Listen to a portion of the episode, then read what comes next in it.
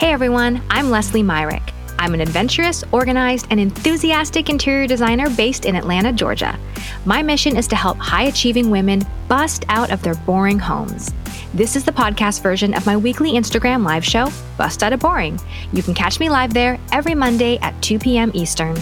Ready for actionable advice to create a kick ass home you love? Let's bust out of boring. Hey everyone, Leslie Myrick here. Welcome to Bust Out of Boring, episode 73. Is it okay to mix patterns?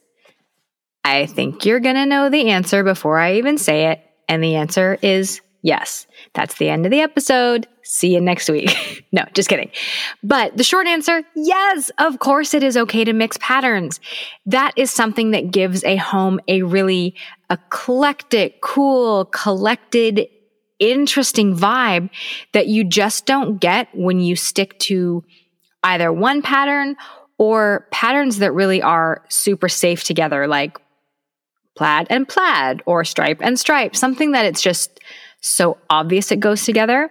I think there's a sophistication in real pattern mixing when you're pulling things that kind of feel different but somehow work. So today I want to give you two tips to do that to mix patterns in your home successfully. Tip number one is to find something in common between the two patterns. Often that is a color. Maybe it is a shape that's repeated in one pattern is repeated in another.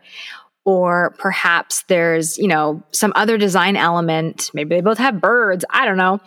But basically, you need to find something in common between the two. That's going to give you the most successful pattern mixing. It does not mean that thing is identical, but I have found when I look, can I kind of step back and I look at maybe three pillow fabrics I've pulled for a room, there's usually some common thread running through them. And it could be a shape, it could be a color, it could just sort of be a feel they have. Maybe they're all very mid century. Maybe they're all very feminine. They're very floral. Maybe they're all very graphic and modern.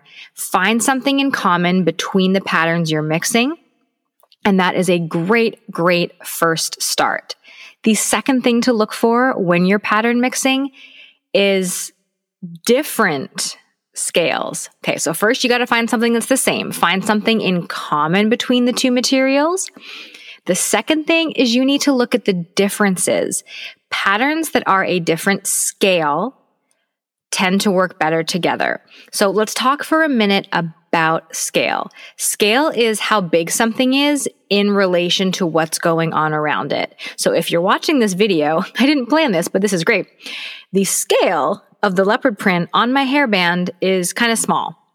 You know, that you can see a pattern repeat, you can see a lot of the pattern. The scale on the backdrop behind me is much larger. The actual patterns on it are, you know, as big as my head and they're spread out more. So there's a quick visual example of two different scales. All that to say, pattern mixing is most successful when the scales are different if you have one really small scale, teeny weedy pattern with lots of repetition, you're going to want to pair that with a different fabric or a different surface with a larger scale, something that's bigger, broader, maybe it's more spread out. That's really important. When you're trying to mix patterns, if you've got fabrics or materials that are kind of similar and the scales are kind of similar and you put them together, it looks like a hot mess. It doesn't work. Even if there is something in common, that goof of scale makes them look like they don't belong together. Oddly enough, by messing with scale and having one be a small scale and one be much larger and more dramatic, that's actually going to unify things and make them look a lot better together. Now, so th- those are two tips. Find something in common choose a different scale. That is going to be a really great starting point for you. But there is so much to pattern mixing that is kind of just trusting your gut and being intuitive and paying attention to what you're drawn to.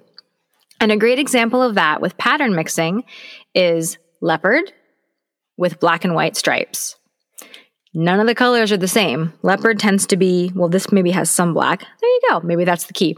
Leopard tends to be dark brown and cream.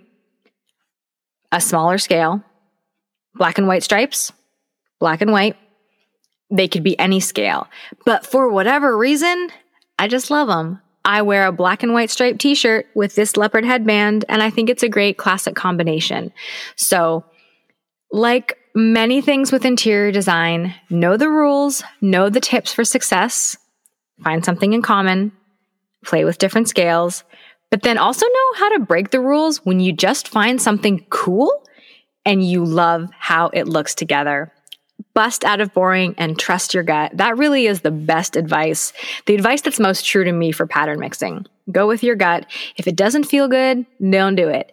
If it feels good, even if you can't really explain why or understand why or even realize there's something in common, just do it, man. It's going to be awesome and you're going to love it. Have an awesome week, my friends. Thank you so much for being here on Facebook and Instagram and the podcast. I will be back next Monday for another episode of Bust Out of Boring. See you guys then. You are awesome. Thank you so much for sharing part of your busy day with me.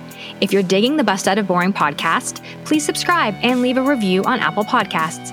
I so appreciate you taking the time to share the show with other ambitious, professional, and high achieving women like you.